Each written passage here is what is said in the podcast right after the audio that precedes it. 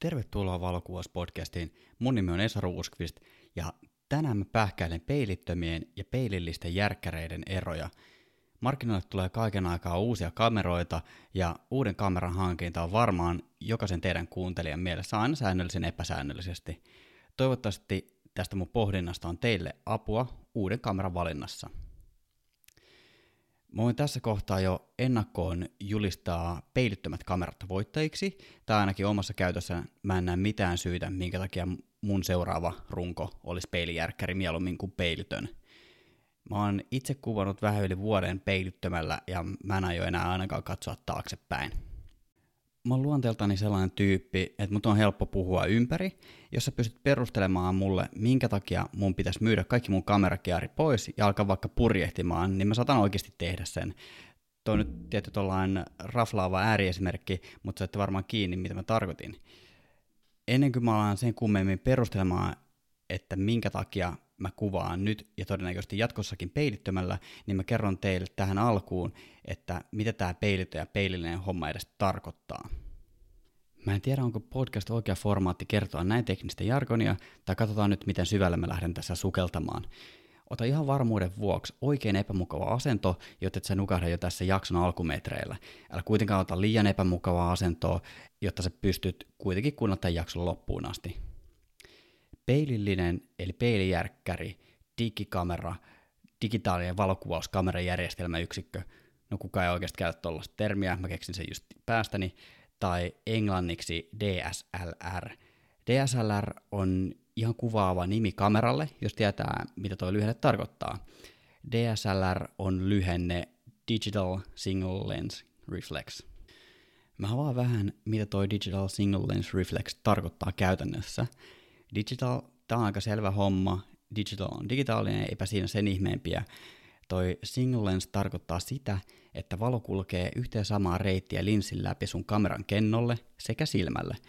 Tämä tarkoittaa käytännössä sitä, että kun sä katsot etsimen läpi, niin sä näet hyvin pitkälti tismalleen sen saman näkymän, joka tallentuu sun muistikortille, kun sä painat laukasinta. Eli kaikki, mitä sä näet etsimen läpi, kulkee yhtä, ns. Kuvaputkea pitkin. Mä kerron kohta tarkemmin, että miten toi käytännössä toimii. Vaihtoehtoisesti tuolle single lensille sulla voisi olla twin lens reflex kamera tai rangefinder kamera, jotka toimii sitten vähän eri tavalla, mutta mä en lähde niitä avaamaan tässä kohtaa sen enempää. Sä voit käydä googlaamassa, mitä se käytännössä tarkoittaa. Mä koitan pysyä sen sijaan tällä kertaa aiheessa. Viimeisenä ja mun mielestä ehkä kaikkein kuvaavimpana sanana reflex. Se kertoo siitä, että kuva reflektoidaan eli heijastetaan sun silmälle linssin, peilin ja prisman läpi. Lyhykäisyydessään peilijärkkäri eli peilillinen eli DSLR tarkoittaa sitä, että sun kamera kuvaa digitaalista kuvaa ja sä näet sun etsimen läpi heijastetun kuvan tismalleen siitä, mitä sä olet kuvaamassa.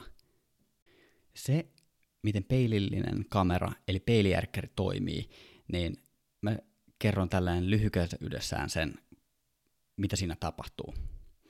Ensimmäisenä valo tulee sun linssiin ja kulkee sen läpi.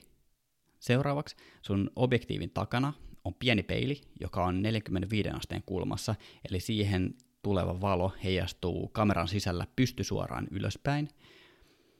Peilin kautta valo tulee prismaan, joka kääntää sen kuvan oikeinpäin ja peilaa sen etsimeen katsottavaksi – Peilin ja sen prisman välissä on vielä pari elementtiä, jotka tarkentaa ja kohdistaa linssiltä tulevan kuvan sopivaksi. Kun sä laukaset sun kameran, niin peili kääntyy ylös niin, että valo jatkaa matkaa kohti suoraa kennolle, joka on sen peilin takana. Peilin ja kennon välissä on vielä sulin, joka aukeaa siksi aikaa, mitä sä oot määrittänyt sun kameran asetuksiin. Siinä se lyhykäisyydessä, että miten toi toimii. Aika simppeli mekaaninen juttu kaiken kaikkiaan – Siinä tuli selitettyä, miten peililliset kamerat toimii. Toivottavasti sä sait edes jotain selkoa tuosta mun selityksestä. Se, miten peilittömät kamerat eroaa noihin peilillisiin, niin niistä nimensä mukaisesti puuttuu toi peili. Valo kulkee linssin läpi kennolle suoraan linjaa pitkin ja siinä välissä on ainoastaan suljin. Se, miten tuo kuva näkyy sun etsimessä tai kameran takanäytöllä, niin se kuva tulee sinne sähköisesti siinä, missä peilillisessä kameroissa se tulee optisesti. Jossain vaiheessa peilittömiä kutsuttiin EVIL-kameroiksi, eli Electronic Viewfinder Interchangeable Lens, mutta nykyisin puhutaan useimmiten pelkästään peilittömistä, eli mirrorless-kameroista. Yksi suurimmista käännekohdista peilittömien kameroiden vallankumouksessa, jos tätä nyt voi sanoa vallankumoukseksi, oli 2018, kun Nikon ja Canon julkaisi täydenkennon peilittömät rungot. Sony oli siinä kohtaa ehtinyt tehdä jo täydenkennon peilittömiä joku sen vuoden, jotka oli ja on edelleen teknisesti äärimmäisen hyviä kameroita. Sitä ennen peilittömät kamerat oli ollut varustettu pienemmällä kennolla, ja monet ammattilaiset oli sitä mieltä, että se ei riittänyt heidän käyttötarpeisiin. Ne pienemmän kennon kamerat oli käytettävyydeltään myös vähän eri tasoa kuin järkkärit. Kyse ei ole siitä, että niissä kameroissa olisi ollut pienemmät kennot, vaan ehkä enemmänkin se, että se teknologia ei ollut silloin vielä sillä tasolla, mitä se on nykyään. Sama juttu oli älypuhelimissa noin 10 vuotta sitten. Osassa puhelimia oli resistiivinen näyttö, eli puhelimen näyttö reagoi paineeseen. Näyttö tunnisti kosketuksen siitä, miten kovaa se painoit sitä näyttöä. Tästä syystä osa älypuhelimista ei ottanut kosketusta kovin herkästi vastaan. Nykyään käytetään kapasitiivista teknologiaa, jossa näytöt reagoi kosketukseen sähköisesti. Ihmiset johtaa sähköä aika hyvin, niin puhelimen näytöt on käsitelty sähköä johtavalla aineella, ja kosketus tunnistetaan sitten niin sähkömagneettisesti. Ei sähkömagneettisesti, sähköisesti. Joo. Tuo esimerkki liittyy etäisesti tähän aiheeseen, koska kameroissakin on nykyään melkein poikkeuksetta kosketusnäytöt. Pointtina tuossa on se, että noin kaksi eri teknologiaa kosketusnäytöissä eroaa toisistaan todella merkittävästi ja kehitys noissa tapahtuu todella nopeasti ja samanlainen nopea harppaus on mun mielestä tapahtunut noissa uuden sukupolven peilittymissä kameroissa, ei ainoastaan niissä kosketusnäytöissä, vaan koko siinä teknologiassa. Noissa peilittymissä ja peilillisissä kameroissa on siis loppupeleissä aika pieni ero. Mä listasin asioita, miten nuo kamerat eroaa toisista ja kumpi mun mielestä suoriutuu paremmin milläkin osa-alueella. Lähdetään liikkeelle kameran koosta ja painosta. Peilittömät kamerat on painoltaan kevyempiä ja useimmiten ne on fyysisiltä ulkomitoltaan myös pikkusen pienempiä – jos puhutaan siitä, että kamera on fyysisiltä ulkomitoltaan sentin leveämpi tai 0,7 senttiä korkeampi tai 200 grammaa kevyempi tai painavempi, niin kannattaa oman kameran valinnassa miettiä, että onko tuo sellainen tekijä, jolla on oikeasti yhtään mitään väliä, jos se kamera on vaan hyvän tuntunen sun kädessä.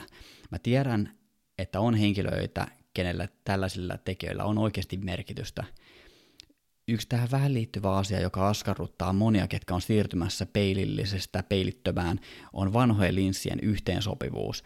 Nikonilla ja Canonilla on ainakin adapteri, jolla saa kaikki digiaikakauden linssit toimimaan uusissa peilittömissä. Tämä oli mulle ainakin sellainen iso askarruttava kysymys, että tarkentaako mun linssit enää kohdille ja onko se jälki niin oikeasti hyvää, mutta tässä kohtaa mä voin antaa maksamattoman mainoksen Canonille, että kun mä ostin tuon mun EOS R, niin sen mukana tulleen adapterin kanssa kaikki mun linssit tarkentaa ainakin edelleen, ja varmaan jatkossakin ihan, ihan just eikä melkein kohdilleen. Hypätään seuraavaksi linsseihin. Tämänhetkisen nopean googlaamisen perusteella noille peilittömien omille mounteille sopivia linssejä löytyy 15 kappaletta Canonille ja 11 kappaletta Nikonille. Eli ne on sellaisia, mihin ei tarvita tota adapteria. Sony on ollut peilittömässä skenessä jo sen verran kauemmin mukana kuin nuo kaksi muuta brändiä, että niiltä löytyy tässä kohtaa noita linssejä jo aika lailla joka käyttötarpeeseen. Peilijärkäreille löytyy tällä hetkellä parempi valikoima laseja ihan heittämällä, mutta jos tässä huomioit on adapterin tuoman mahdollisuuden, että peilittymisrungoissa voi käyttää uusia ja vanhoja linssejä, niin en mä näkisi tota pientä linssivalikoimaa mitenkään dealbreakerinä. Mulla ei itselläni ole toistaiseksi yhtään noita RF-mountin linssejä, jotka menisivät tuohon mun omaan kameraan, vaan mulla on kaikki edelleen niitä vanhoja linssejä. Lisäksi, jos tässä puntaroidaan, että ostaisinko seuraavaksi peilittömän vai peilijärkkärin, niin jos unohdetaan nykyhetki, mä ostan uuden kameran oikeasti aika harvoin. Mä uskon, että mä pärjään tuolla nykyisellä rungolla seuraavat 3-5 vuotta ainakin. Aika matkustetaan vaikka tonne vuoteen 2025 ja käydään tämä sama keskustelu siellä. Mietitään sen hetkistä saatavilla olevaa valikoimaa. Valmistetaanko peilillisiä runkoivia silloin ylipäätään ollenkaan ja tehdäänkö niille uusia linssejä. Jos tehdään, niin painopiste on aika suurella todennäköisyydellä peilittömien kehityksessä. Voi myös olla, että kehitteillä on silloin joku täysin uusi teknologia, menee ja tiedä. Yksi etu, mistä mä oikeasti sytyn todella paljon, on linssien ohjelmointi. Canonilla on ainakin osassa noista uusista linsseistä yksi ylimääräinen rengas siinä tarkennusrenkaan vieressä, tai ympärillä tai vieressä sivussa, mit, mitä vaan, niin sen pystyy kameran asetuksissa itse ohjelmoimaan, esimerkiksi muuttamaan isoarvoa, aukkoa tai suljen aikaa. Mun mielestä tämä on ihan törkeen kova ominaisuus.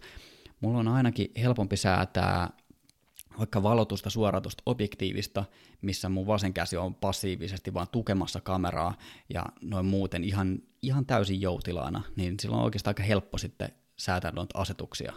Hypätään eteenpäin ja seuraavaksi täällä mun listalla on Etsin. Tämä oli mulle sellainen tekijä, josta mä en ollut aikaisempien peilittömien kokeilujen myötä vakuuttunut. Siinä missä peilijärkkärissä kuva sun etsimeen tulee optisesti täysin reaaliajassa just sellaisena kuin se on, niin peilittömissä se tulee sähköisesti ja siellä etsimen sisällä on siis pienen pieni näyttö, joka vaan toistaa sitä samaa kuvaa, mikä tulee esimerkiksi siihen sun takanäytölle. Mä en usko, että oikeastaan kellään kameravalmistajalla on varaa 2020 enää tehdä sellaista kameraa, missä noissa etsimissä ja kameroiden takanäytöissä olisi sellainen ärsyttävä viive, mikä me huomataan. Yksi plussa peilittömille siitä, että koska etsimen sisällä on näyttö eikä niin sanottu aito ja oikea näkymä sen sun linssin läpi, kameran asetuksista riippuen sä voit simuloida sun valotuksen reaaliajassa Eli se sun etsimessä näkyvä kuva näyttää suoraan sulle sen, miltä se kuva näyttää, kun sä otat sen kuvan just niillä sun omilla ennalta määritetyillä asetuksilla. Peilijärkkäreissä sä näet just sen, kuinka paljon siinä hetkessä on valoa, vaikka sun asetukset olisi yli- tai alivalottunut. Jos ulkona paistaa aurinko, niin sä näet aurinkoisen kuvan. Jos sä kuvat vaikka pimeässä vessassa, niin sä näet oikeasti pimeän vessan. Seuraavana topikkina mulla on täällä tarkennus. Viisi vuotta sitten tämä olisi ollut ihan no-brainer peilijärkkäreille, mutta nykyään peilittömät hyödyntää teknologiaa ihan eri tavalla, kuten liikkeeseen perustuva seuranta ja tekoälyllä toimiva kasvojen tunnistus. Jossain high-end peilijärkkäreissäkin on nämä ominaisuudet, mutta ne toimii ainoastaan silloin, kun peili on alhaalla. Eli jos sä otat kuvan, niin se lakkaa hetkellisesti toimimasta se toiminto, tai se on tarkennus.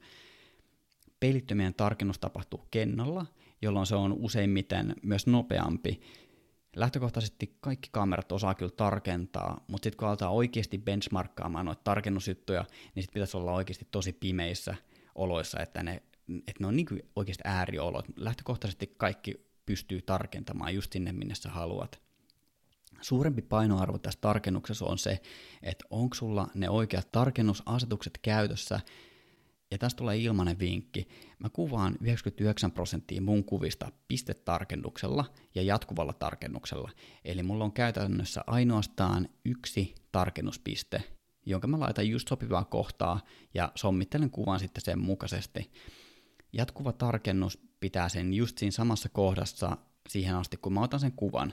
Tähän vielä lisäyksenä se, että mä oon käyttänyt jo todella pitkään back button fokusta, eli mun kameran laukasinta painamalla kamera ainoastaan mittaa valotuksen ja ottaa kuvan. Ja mä tarkennan siis siinä takanäytön vieressä olevalla AF-nappulalla sen mun kuvan, ja käytännössä mä painan sen pohjaan. Tämä on todella hyvä etenkin, jos kuvataan sitten jalustalla. Kun tarkennus on kerran kunnossa, niin kuvien ottamisen välissä sun ei tarvitse tarkentaa sitä kuvaa uudestaan. Jos sun ekas valotuksessa on tarkennus kohdillaan, niin ei muuta kuin se kun rupeaa räpsiä kuvia, se on silloin jo kunnossa. Tämä on toki sellainen henkilökohtainen mieltymys kuvaamiseen, ja voi olla, että muutamassa vuodessa kamerat tekee tuon tarkennuksen aina meidän puolesta, ja se on aina, aina mintes, että meidän ei tarvitse tulevaisuudessa enää tarkentaa noita kuvia ollenkaan.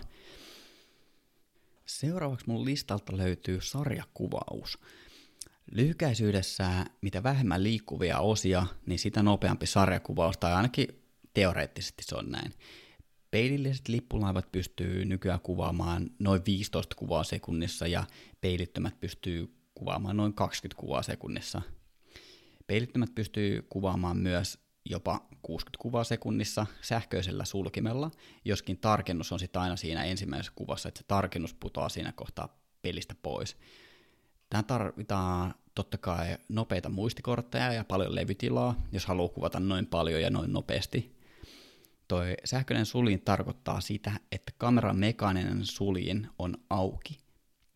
Ja kenno ottaa valoa vastaan just sen asetusten verran, mitä sä oot määrittänyt, ja lopettaa sen datan vastaanottamisen, että, että jos sulla on vaikka sekunnin tuhannesosa, niin se tallentaa sitä dataa vaan sen aikaa, mutta se sulin, se mekaaninen sulin on kaiken aikaa auki.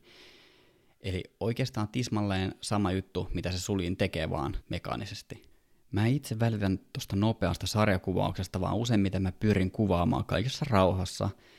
Toinen juttu on toki, jos sä kuvaat jo esimerkiksi lintuja tai jotain extreme-urheilua, niin silloin nopea sarjakuvaus on kova juttu.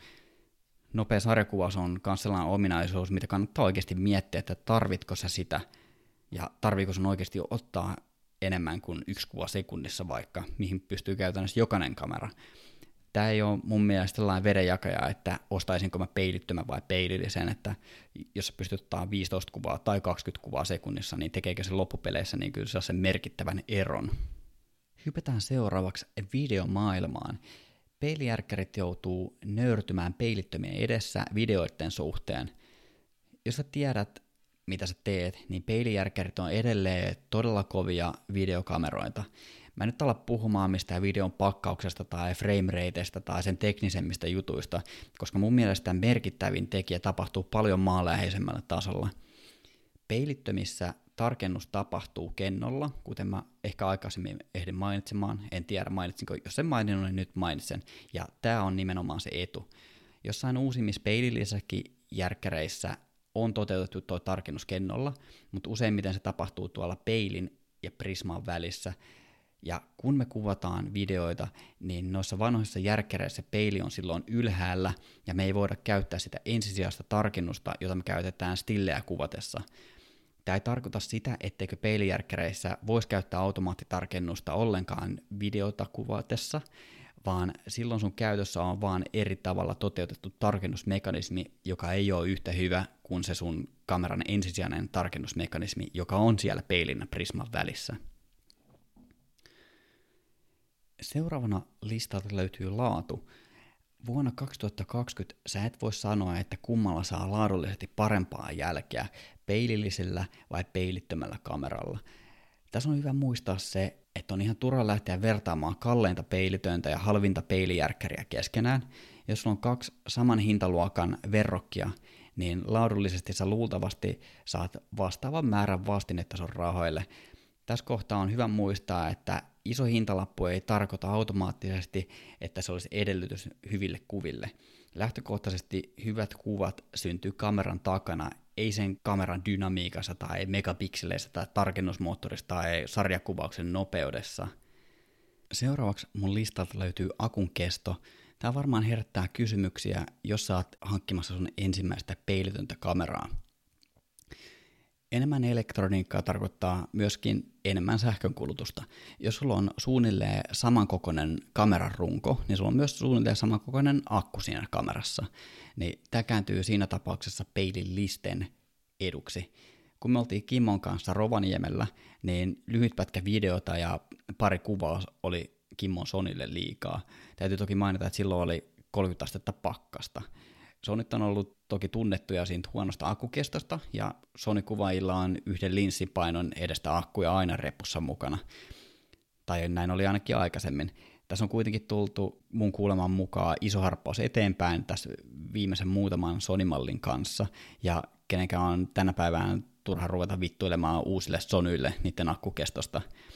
Mulla ei ollut tuon mun oman kameran kanssa mitään ongelmia tuon akkukeston kanssa. Mä saan tietty vähän anteeksi sillä ja vähän annan armoa sille akulle sen takia, että mä en käytä ollenkaan kuvien esikatselua kuvanottamisen jälkeen, että se on niin kuin ensimmäinen asetus, minkä mä disabloin, kun mä ostan uuden kameran. Mä myös aika nopeasti sammutan kameran, jos mä huomaan, että mä en käytä sitä. Että jos mä oon jossain kuvaamassa jotain tapahtumaa, mä otan muutaman ruudun, saatan sitten katsoa ne kuvat siitä ruudulta ja elämä jatkuu. Sitten mä sammutan kameran. Että jos mulla ei ole mitään kuvattavaa, niin mä sammutan sen. mun omiin kuvauskeikkoihin on tähän asti aina riittänyt yksi akku. Toki mulla on varaakku olemassa repussa, mutta mun ei ole tarvinnut yhdelläkään kuvauskeikalla vaihtaa sitä koskaan. Puhutaan sitten hinnoista, koska kaikki, kaikki uudet kamerathan maksaa aina jonkun verran. Mä en tiedä, onko nämä rungot, mitä mä vertailen tässä ihan täysin vertailukelpoisia, mutta nämä on niin aika lähelle toisiaan ja mä nyt heitän nämä samalle viivalle. Nikonilla Z7 ja D850.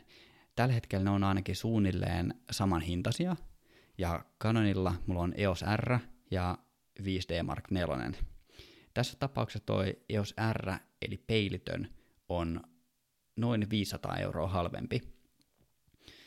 Noi runkojen hinnat on siis suunnilleen samalla tasolla keskenään, vaikka Canonilla on enemmän eroa kuin Nikonilla, mutta nyt kun puhutaan yli 2000 euron kamerasta, niin tollainen heitto ei tunnu mun mielestä niin pahalta, että se voisi olla oikeasti paljon enemmänkin. Suurempi harppaus noissa hinnoissa tuntuu mun mielestä olevan kuitenkin noissa peilittömille tehdyissä linsseissä.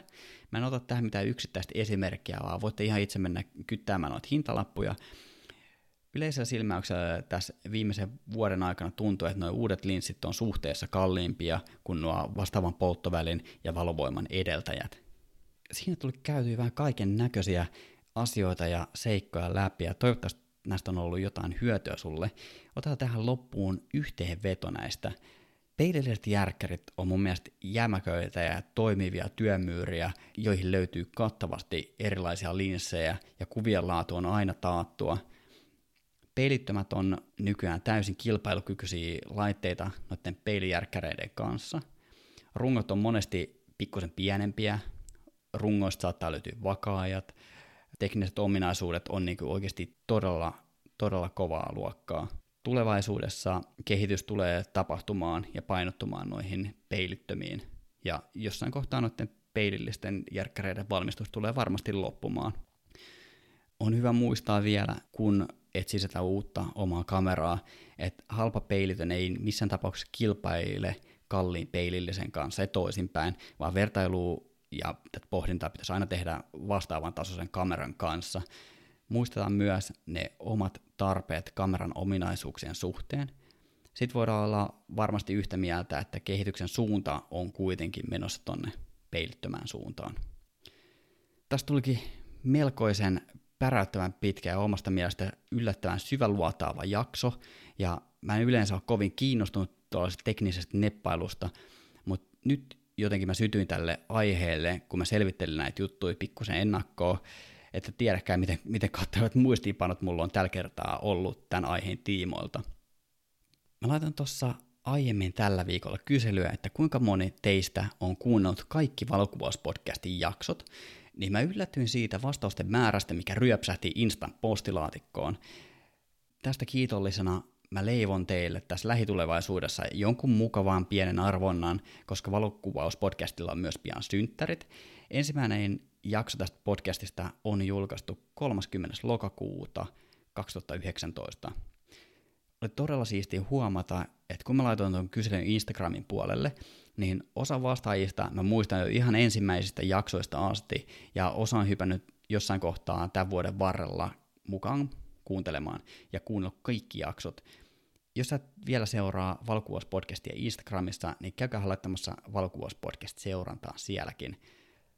Mä oon todella kiitollinen, todella, todella, todella kiitollinen teille kaikille, ketkä olette kuunnelleet tätä podcastia, ja vielä kiitollisempi teille, jotka olette antanut palautetta näihin jaksoihin liittyen. Mä koitan te- tehdä tätä podcastia niin, että se antaisi teille mun henkilökohtaisia näkemyksiä.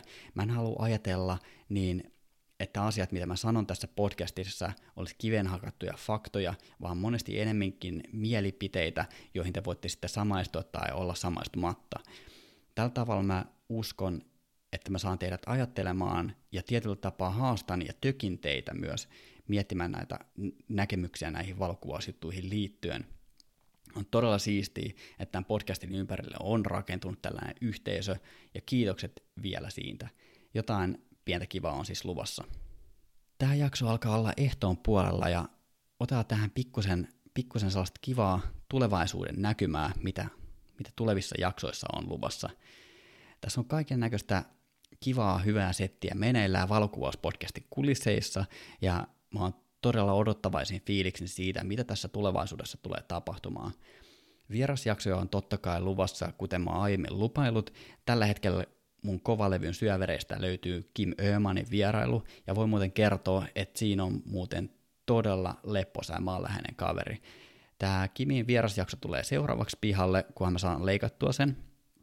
Sen lisäksi Kovalevyn syöverestä löytyy myös Konsta Punkan haastis, jota te kaikki olette, tai en mä tiedä kaikki, mutta aika moni on odottanut sitä ja toivonut sitä.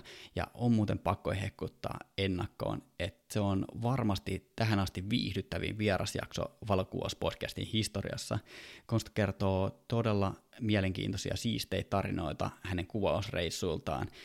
Näitä kahta jaksoa kannattaa ehdottomasti odottaa – sen lisäksi mulla on Ira Aaltosen ja Petri Mastin kanssa sovittu jo nauhoitukset. Mä laitoin myös aiemmin kyselyä Instan puolelle, että ketä te haluaisitte vieraaksi valokuvauspodcastiin, niin siellä oltiin mun kanssa aika pitkälti samoilla linjoilla. Toivottuja vieraita oli muun muassa Konsta Punkka ja Petri Mast ja muutama muu, kenen kanssa mä oon jo viestitellyt tästä valokuvauspodcastin vierailusta.